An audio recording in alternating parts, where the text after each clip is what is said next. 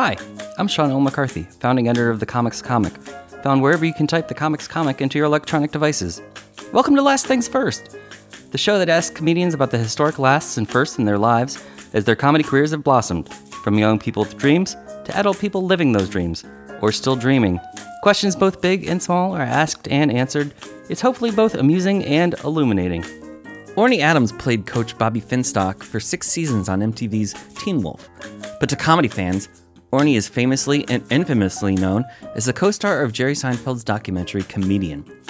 While Seinfeld developed a new hour of stand-up from scratch, Comedian followed Orny's obsessive path as an aspiring comedian, making his debut as a new face at Just for Laughs in Montreal.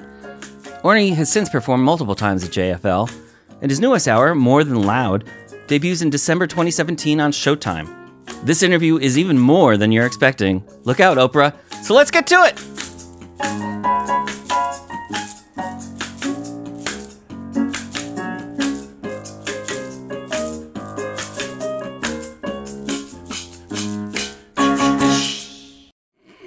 Orny Adams, take three. And people people, people allege you're high maintenance. I don't see it. No, no, I would say uh, I like to control a situation, and that's what we just saw. Uh, I was So I, you've changed so much in the last twenty years. Well, I, I was distracted by the guy on the couch. Yeah. He's gone now. Okay. Now we can relax. And... So speaking of uh, lack of control, your most recent set on Conan on T B S was something I haven't seen a lot of people do, which is to just really uh, obliterate the stage metaphorically and just take over the panel in a stand-up set. Was that something you had planned out? And so J P Buck and the camera people were ready for you to move around, or was that a spontaneous? I don't think the camera people were prepared. Um, You know, I, I grew up watching like Robin Williams and just being blown away. Like there was a guy that uh, when he was on any show I had to watch because I didn't know what was going to happen. Right, he wasn't going to stay in his seat for panel. Right, he would go into the audience like a Jim Carrey. Uh, and I like I like people that work big like a Sam Kinison. And uh, so I I had the, the, the uh, fortunate situation of having to uh, uh, get to talk to Conan before um, I went out. And I said, um, you know, I introduced myself and I said, you know, I'm from Boston, and we sort of discussed that. And we hadn't met before. And I actually oh, really? had seen him uh, at the uh, Garry Shandling Memorial, and I wanted to, you know, introduce myself, but the, the opportunity didn't come up. And I'm a, you know, fan of Conan's work. And I wanted to say hi. And I said, uh, I asked him if he was familiar with my what I do, and he wasn't. And I said, you know, I, I can go really big.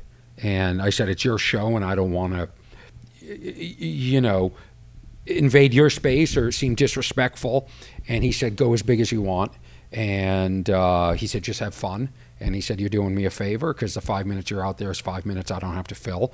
And so um, I don't think any of us knew I was going to land at the end sitting on the stage or what was going to happen. Right. And to be honest with you, uh, it was a lot darker than I would have expected. So if I ever went back, I would be much more prepared. So I, I guess I should explain to you that uh, I considered uh, what I did on Conan a, a fail. That wasn't... Oh, really? Okay. Yeah, that's not something I'm, I was happy with. Um, I feel like I didn't understand where the audience was. I, it, you sort of play towards an area where the audience isn't. There's this tunnel, and I ended up playing towards what turned out to be camera guys once my eyes adjusted. Right. So it wasn't, it wasn't something that... Uh, And, and I'm also doing something, I do a mic technique where I don't hold the microphone near me and I wave it around, and it works really well in a live situation. And we, I prepared sound for it. I mean, this is now very technical. Do, do your oh, no, we love, we love technical. Yeah. Okay, so. Deep into the weeds. Okay, okay, then I will, I'll, I'll indulge. Uh, I, so I, when I work in clubs and even in theaters up to three thousand people, I can yell off microphone and it can be picked up.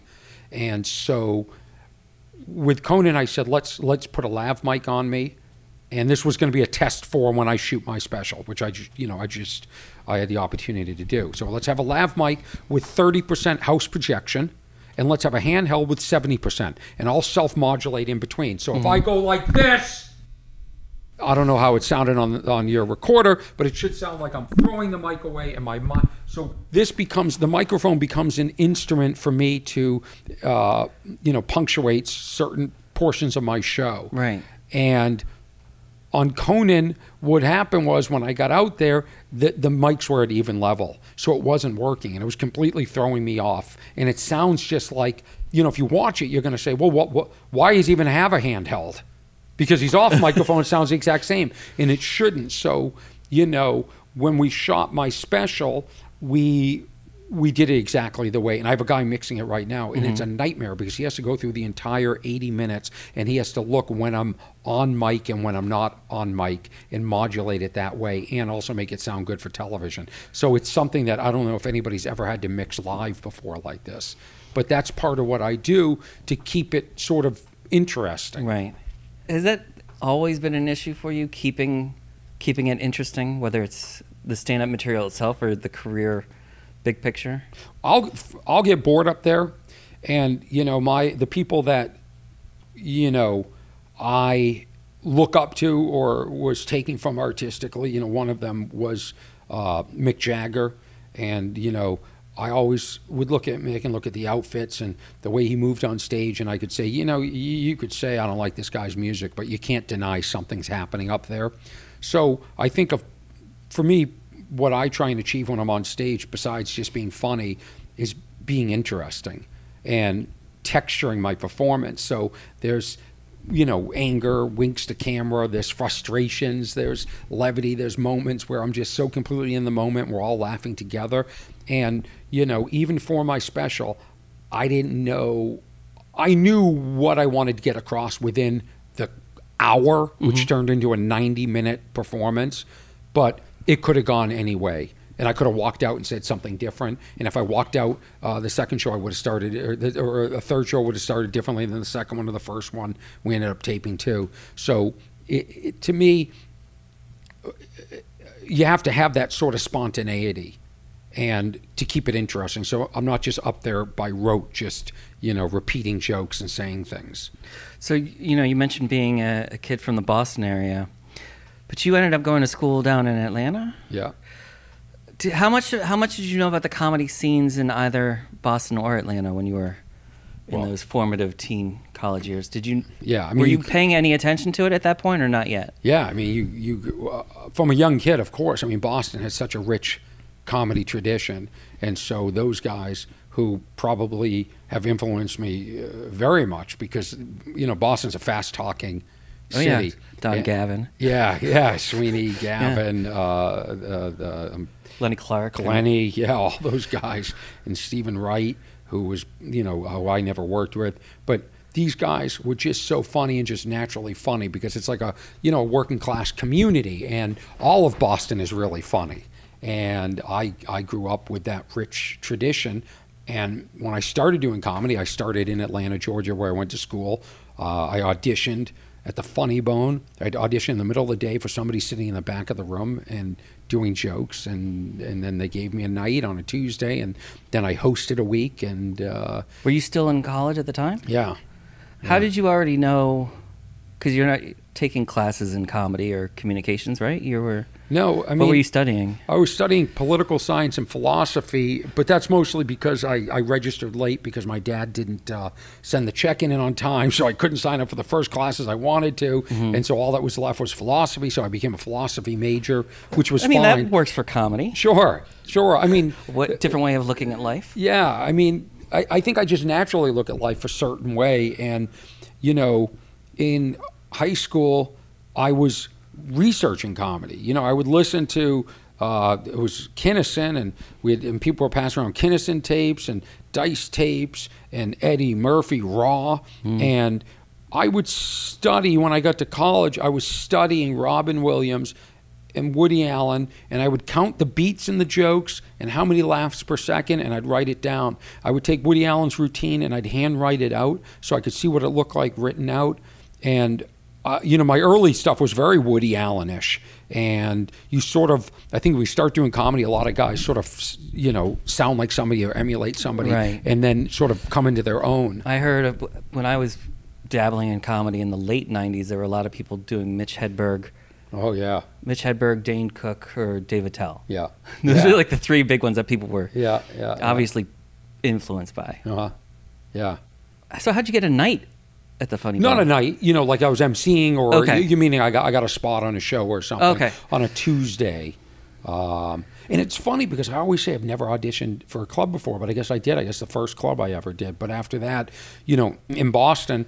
I, there were no open mics. We would just, we'd jump on Anthony Clark's show on Wednesday, or Gavin's show would be like the, the Thursday at the uh, Comedy Connection, and then, uh, uh, you know, who, whoever, they all had shows. The headliner would host, right. and then we'd go up.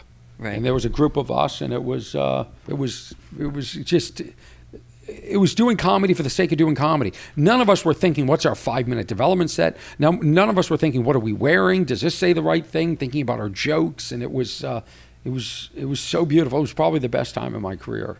So you went back to Boston? Over the summer. Okay. And then I was the uh, rich college kid doing comedy with the guys who, uh, you know. How did they feel about that? I, I, you know, it's funny. Did they know you were the rich college kid, or did yeah, they just they, think you were a kid? Well, I was from Lexington, and Lexington mm-hmm. is considered a the right. rich, rich community. Uh, Lexington and Concord. Yeah. Revolutionary towns, but also affluent suburbs. Yeah, and, and heavy on education. And, uh, you know, I go back there, and it seems very stripped down to me compared to Los Angeles. But, you know, these guys... They weren't. They don't go to college, and you know, I, I, I don't know what their parents did, but you know, they were there, and they were, you know, I, I, I never felt like I was part of a group in comedy. I never had uh, a group of comedy friends. I never took the time to really ingratiate myself and stick around. I, I always, uh, which is sort of a regret of mine, because you know. Uh, I tell young young comics when you're starting out, you know, get to know your, your peers and hang out, and uh, you'll you'll get more from them in terms of writing and connections and stuff like that. And uh, I don't know if I had an if it was an arrogance or a shyness or an awkwardness, but I, I did my work and I sort of went home. I didn't stick around and have drinks and, and right, because the young people at the time, the other people our age, because we're the same age, the other people our age in Boston then. Included like Dane Cook, Robert Kelly, Billy Burr, mm-hmm. Patrice, Patrice O'Neal, O'Neal, but Gary Gulman. Yeah, I mean it was such. So a you rich... saw them, but you weren't hanging out with them. Um, you know, or did I, you even know? I'll, were you so like outside of it that you weren't even paying attention to the other young people? I was actually uh, pr- pretty close with Dane at mm-hmm. the time, and and when I uh, moved to New York City, Dane was in the U-Haul with me. Okay. Um, and Bill was very close with Patrice. And um, I, I, I will say this, I always felt respected by those guys. And I had, uh, it was a mutual respect. And, you know, I'm proud to have really started out with those guys. You know, I had, recently was talking to Bill, and I said, uh, I said, uh, you know, our, our class. And he said, you're the class after me. And I go, well, all right, well, now that you're so successful, it makes me feel better that, uh, you know, all right, I still have a class to go. Right. So I don't know who's in my class, maybe Gulman. Uh, But uh, their class was very successful. I kind of wanted right. to be part of that class, I guess. At the but, reunion? But it's true. When they know, have the twenty-fifth reunion of the yeah, Boston class? Yeah, yeah. Like, I don't think those guys are mentioning me in podcasts. That's what right. uh, But that's but th- like you just said, though, that's partially your fault. or your That was your choice at the time, was to just go straight home and no, not, no, no, and no, no, not no, ingratiate no. yourself. Y- yes. In one sense, yes. In another sense, if I was a... Um, I don't want to say hot. If I was hot, a mm-hmm. hot comic, then they would certainly mention me. Do you know what I mean? Like, uh, right. then it would be like, oh, they, they'd be excited that they had worked with me. So there isn't that sort of, they don't, it's... Uh, well, by the other by the other side of the, the coin, you're also not so infamous enough that they mention you in a in a degrading way. Yes. And, oh, and Orny was also there. Yeah. Well, I would think that if you brought my name up to the, uh, any of them, that they, you know, would uh, would uh, have nice things to say. So when you moved down to New York City, I will say this about Patrice, yeah. and this always fascinated me. And this goes oh, uh, even when we all moved to New York and mm-hmm. worked there. And Patrice would just go after people. He was ruthless. He never picked on me, never. Interesting. And I don't know if that's uh, you know. because he enjoyed what I was doing. I, I don't know what it is, but I would see him really go after people at the Comedy mm-hmm. Cellar, and then he just didn't, uh, and, you know, I took a, I took pride in that. Hmm. So when you moved down to New York City in the U-Haul with Dane, mm-hmm. what was your plan for how New York City was going to go for you? Well, Did you, know, you have a plan, like a five-year plan or a two-year plan? or a... No, because comics didn't really think like that. You just sort of, you know, you were doing comedy for the sake of comedy. If you could make a living, that was great. Now, I had been flown from Boston to Los Angeles by Disney to, to be looked at for development, and that's okay. what got me to New York. People in New York wanted to know who I was. That's why I never auditioned for any of the clubs there, and that was kind of, you know, that was kind of cool. But no... If you had asked me at the time, would I be where I am now? No, uh, no, I w- would have happened a lot quicker. I would have been right. in movies and had my own show and all that sort of stuff. Um, so no, but there's no, there's no like mapping it out. There's no vision board. There's no, I just want to get on it, stand up the seller. I want to tell people I'm a comic and I want to stand out and be the best that right. I can be and work my ass off. Was, I mean, this being the mid nineties, of course, New Faces in Montreal was... Mm-hmm. still kind of the be all end all because mm-hmm. they were still giving out right. big cash prizes. Yeah. So when the when Seinfeld and his people came and offered you, what did what did they say to you? Did did you know what yeah, I what mean, you were signing up for? Well, what happened was Seinfeld. I was now a comic working in New York City, every single club, doing twenty plus shows a weekend. So think about that. A Thursday, Friday, Saturday, Sunday. I could do over twenty shows.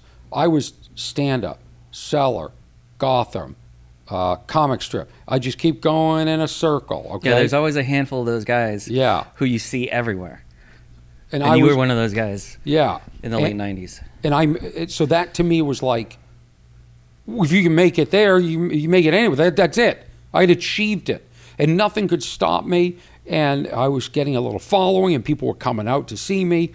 And I felt like I was a, uh, a, you know, a big part of that night or that show. Maybe I was closing the show, whatever it is. What could, uh, what could, what could take away from that? Well, the Seinfeld guy decides to start hitting the clubs again. And now he's bumping me. So if I have people coming out to see me, this is humiliating. They're there to see me on the eight o'clock show at Stand Up New York, mm-hmm. and Seinfeld comes, and all of a sudden, it's not about me at all. Like, the club doesn't get, nobody cares. It's Seinfeld, right. which I totally get. But it's irritating when you see this guy going up on stage, and you think, this isn't even that good. Because he was working on new stuff. I don't know if he's working on new stuff. I don't know what he was doing. I can't remember. But he had this camera crew with him. Mm-hmm. And I, if I went to a club and I saw that goddamn camera crew, I knew it wasn't good for me. And I tend to speak my mind. And they had the cameras rolling one time. They said, can we film you? And I said, sure. They go, we keep bumping into you. Mm-hmm. I go, yeah, you do. And they said, uh, what do you think of, uh, what do you think of Jerry's new act? Mm-hmm. And I said, I got to be honest with you, I'm not uh, I'm not that impressed. I said, it's the old style.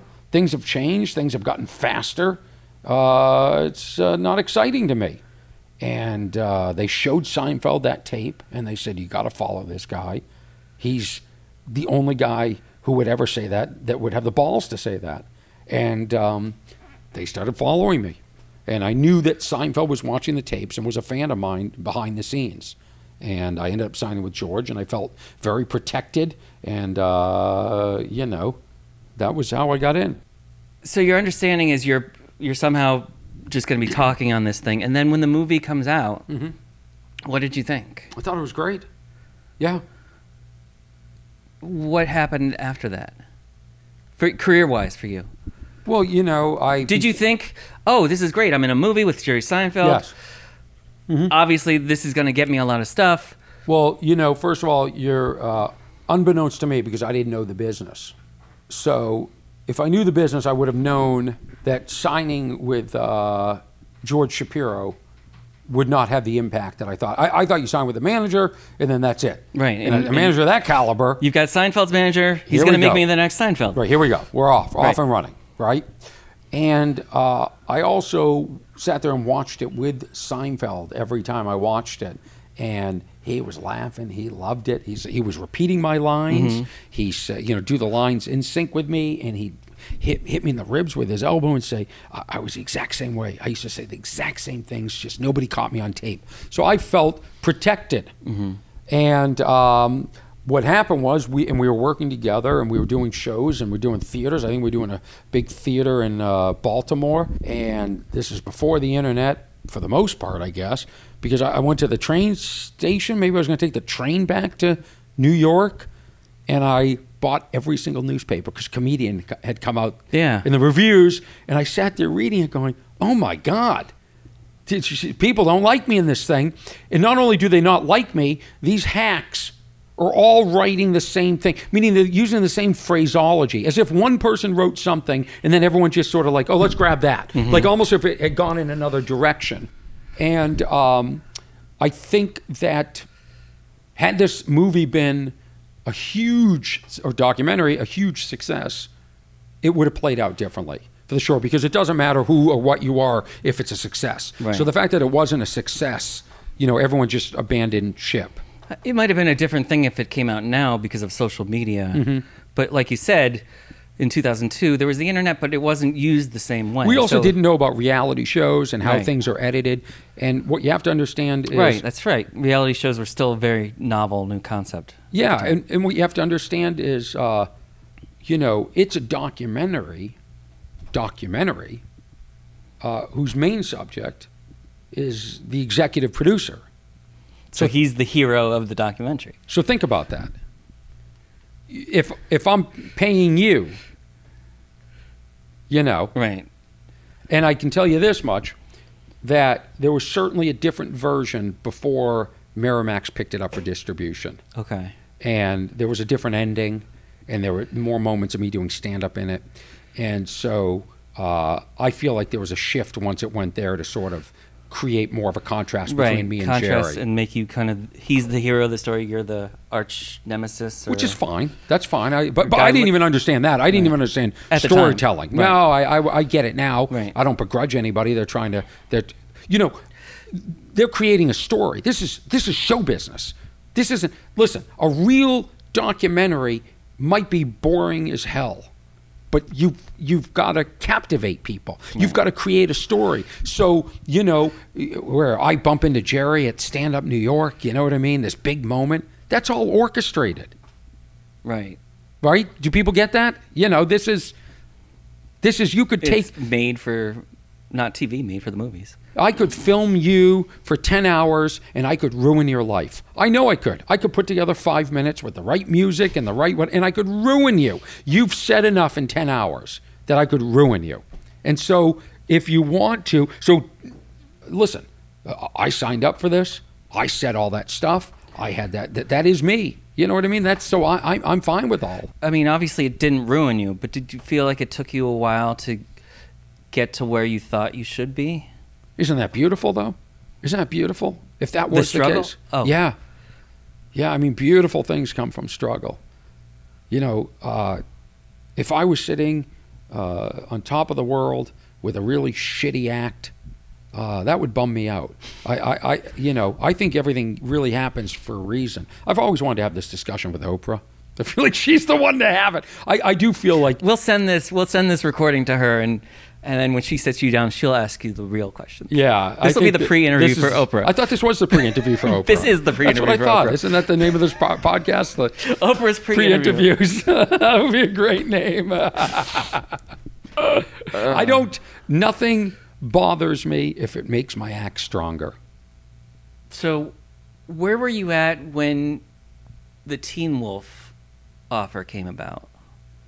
Were you were you thinking, oh, I'm you know, I've I've put out a couple specials at this point. I feel like I'm working steadily. I, I get invited back to Montreal multiple times. Maybe I should do a series, or was this something that completely came out of the blue? Came out of the blue. There was a guy, uh, Jeff Davis, who created the show. He also created Criminal Minds on C B S. Was, uh, unbeknownst to me, a fan of my comedy. And he used to come see me uh, at the Improv in Los Angeles and uh, and watch me. And sometimes when there's movement in the audience or there's talking or the waitresses are too loud, I just stop and I stare at him. And uh, he said, that's my coach. That's the guy who's going to play coach. And he called my manager at the time, and my manager said, uh, hey, you know, this guy Jeff Davis called. He's creating the show. It's going to be a pilot on M T V, and uh, he thinks you'd be great for the coach. I go, that sounds like an offer. And he said, no, no, no, you you, you got to audition, and uh, it shoots next week in Atlanta. I said, well, send me the script. I read the script. I got it immediately. The, the guy knows how to write, and the character was just, you know, perfect for mm-hmm. me. I, I got it. And um, so I read it, and I, I went to uh, the coffee shop. I read it, called my manager. I go, uh, I said, uh, I get it. Let's uh, let's move forward. He goes, I'll call him, and I'll tell him you, you can come in tomorrow and audition. I go, no, no, no. This this is what I mean, like when I thought having a manager or age, you know, you you got to be on top of your stuff here if you're going to, you know, be out here. Mm-hmm. I said, no, no, no, no, no, no, no. Listen to me. You call Jeff Davis and you say these words. Orny will be in Atlanta next week to shoot. What day do you need him there? He goes, no, no, no, it's a pie. Everybody has to, I said, no, listen to me. Listen to me. You're already method acting as the you, coach. Right. You you assume that you assume, you you assume it. You assume mm. the clothes. And that's what I said. I, and so they called up, and that was it. I got the offer. I flew in. And, uh, you know, it's like my comedy career. I didn't have to audition for comedy. I didn't have to audition. You know, anything I audition for, I'm not going to get. So, you know, this this... It was it was uh, such a rich... I'm friends with your agent. I just imagine the phone calls between you and Adam. Oh, it's uh, Adam. Adam is a saint. And edit this part out. But um, he he transformed my career. Oh. He really did. He's uh, he's he is a guy who believes in me mm-hmm. beyond anything I could ever imagine, and takes uh, the role of uh, manager and a friend, and is so supportive. And I I, I have such trust for him. I, I can only hope anybody who has representation has one one hundredth of what Adam and I have. Here's a guy who said, give me uh, a year. Mm-hmm. This is what he said to me. He said, give me a year and do exactly what I say. You're going to hate me. You're going to hate the places I send you to, but uh, there's a reason for this. Give me one year and I will double your income the next year. And for year after year, he doubled the income. And oh, wow. He, he, he is, he's amazing. So, but he knows how to deal with with me now. Mm-hmm. You know, believe me, there have been plenty of yelling matches and and hanging up on each other, and uh, feels like we're dating sometimes. So did I take and edit it, all I, that I out. Take it, that's garbage. That is such garbage. I take it Teen Wolf didn't completely alter your audience? Yeah, uh, that, or did it? No, it it, it didn't so, bring the it didn't bring the young teenagers out to see. No, it, it does. To see Coach. Oh. Yeah, but not enough. Oh, but that was not enough. No, it's not like, listen, you know, My my online, uh, my, my social media following is really big, and these people, like, it's so funny. They they don't come to shows. So if I was growing up and you said, uh, hey, Fonzie's doing stand-up, I go, Fonzie from Happy Days is doing stand-up. I go, we got to go. Right. This is going to be amazing. Fonzie's doing stand-up. It might suck. It might be great. What is Fonzie doing stand-up? We, I'd have to go. Right. I... go all over the world and do stand-up. But let's just take the United States.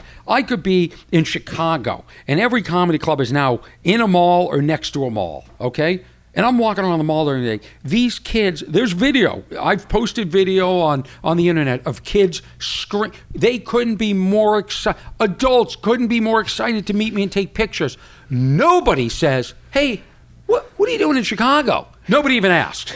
Right, so then I. What are you doing in Minneapolis? Right, right. What are you Minneapolis, doing at the Mall of America? Right, and Edmonton, wherever it is. nobody's nobody's second question is, "What are you doing here? Are you shooting something?" Are you? Nobody, nobody. So then I have to awkwardly bring up. Bark. You have to bark. Yeah, for yeah, your yeah, show. yeah, yeah. Hey, hey, hey! By the way, I, I'm at uh, I'm at the uh, the Comic Strip uh, this weekend, uh, Edmonton uh, Comic Strip, and the the look of just like they're not going. Huh. Like that. That's it. Like they even, don't want to see the coach from Teen Wolf? No, I was in Detroit. Even nobody want. I mean, it's just I bump into people all the time, mm-hmm. and it doesn't. It doesn't. Uh, you know, as much as I'd like to. But uh, they do come out. You know, I was in Detroit last weekend at uh, that Comedy Castle. One of, you know, one of the, just such a, a club so rich in history. I mean, it's I been mean, around a while.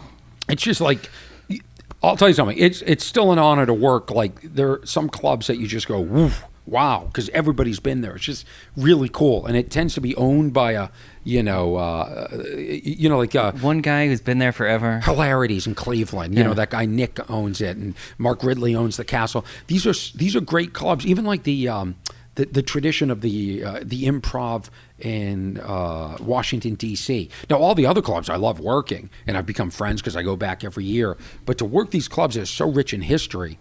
But I'm there, and there are, you know, tons of Teen Wolf fans. Like, they, they do come out, but it isn't like all of a sudden I've got this younger audience that's coming out. You know, my audience is really mixed. Okay.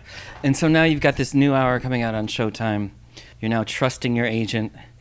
Do you feel like you're at a much different place now than you were five or ten years ago, or a much better place? Mm. How, how do you feel about your your place in life and comedy now? Which, what aspect are we talking about?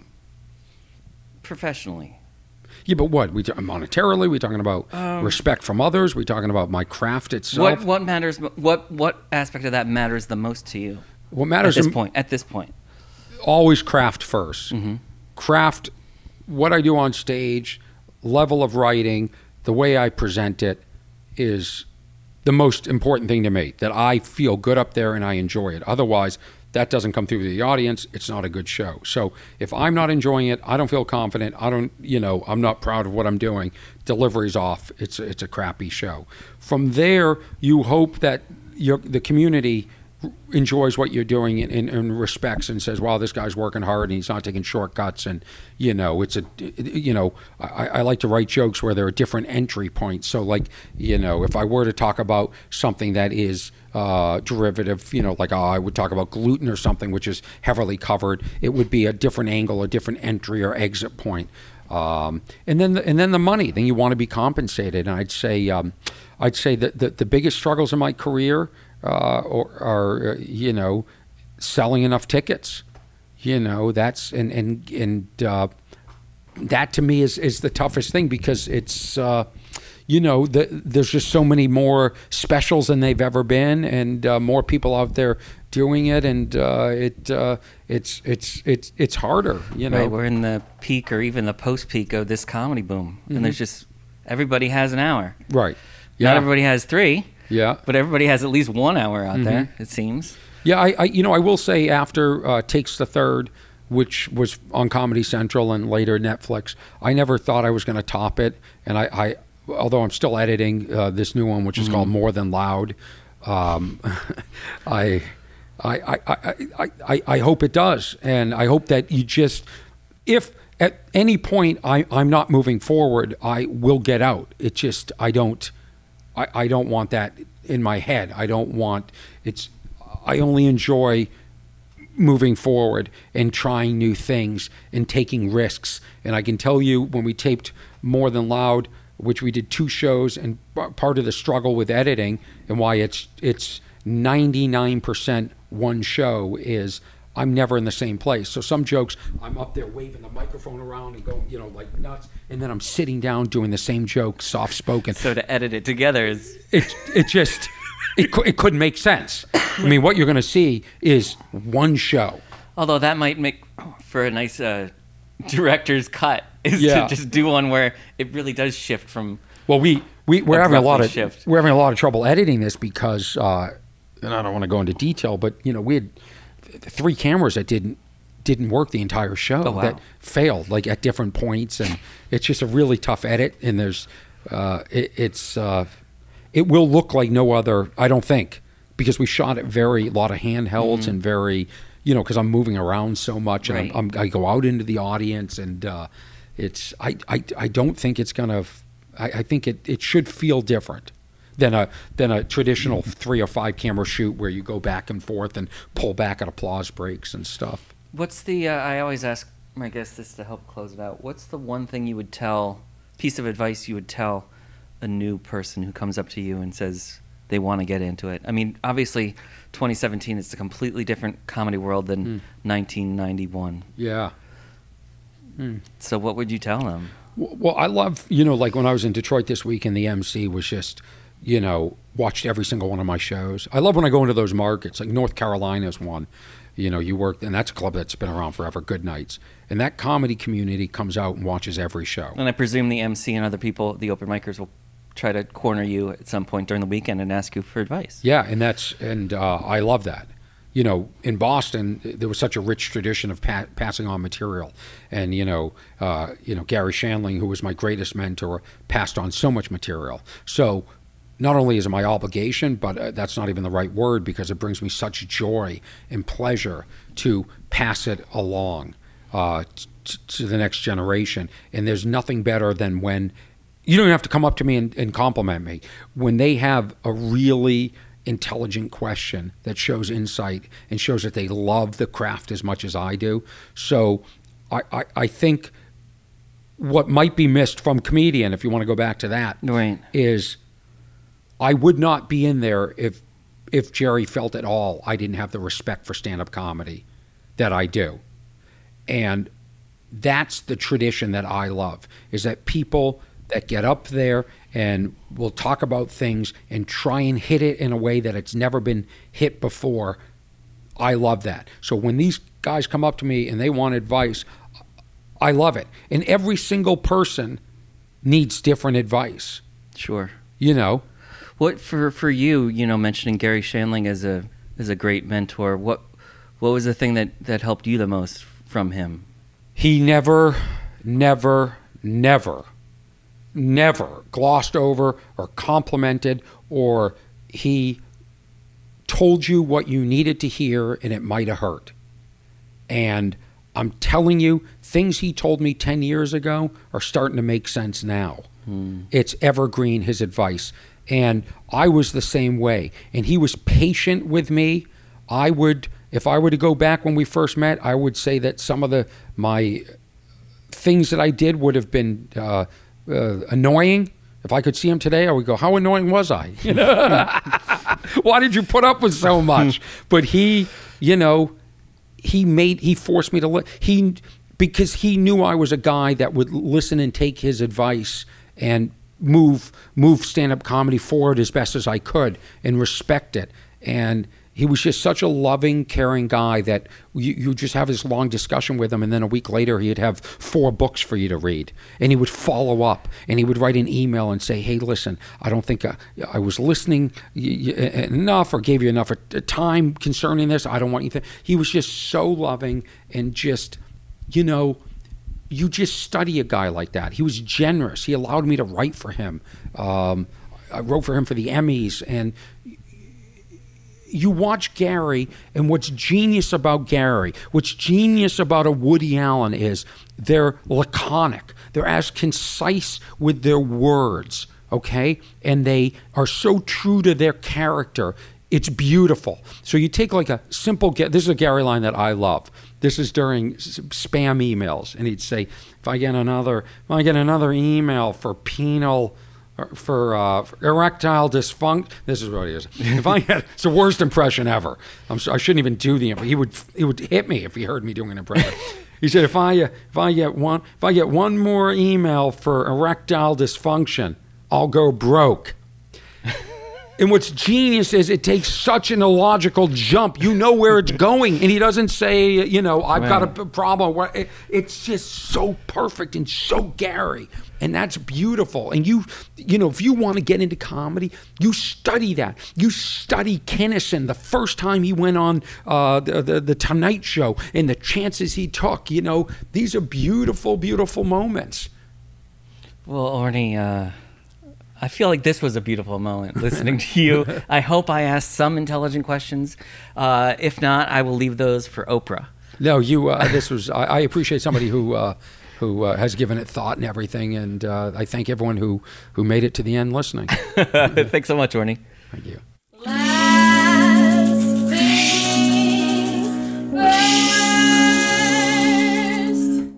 first.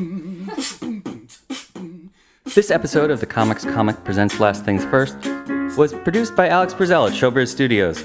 Theme music by Camille Harris and Shockwave, logo by Giggle Chick. Please check out my website, the comics comic dot com, for more interviews, reviews, and comedy news. Become a paid subscriber at patreon dot com. I'm your host, Sean O. McCarthy. Thanks for listening.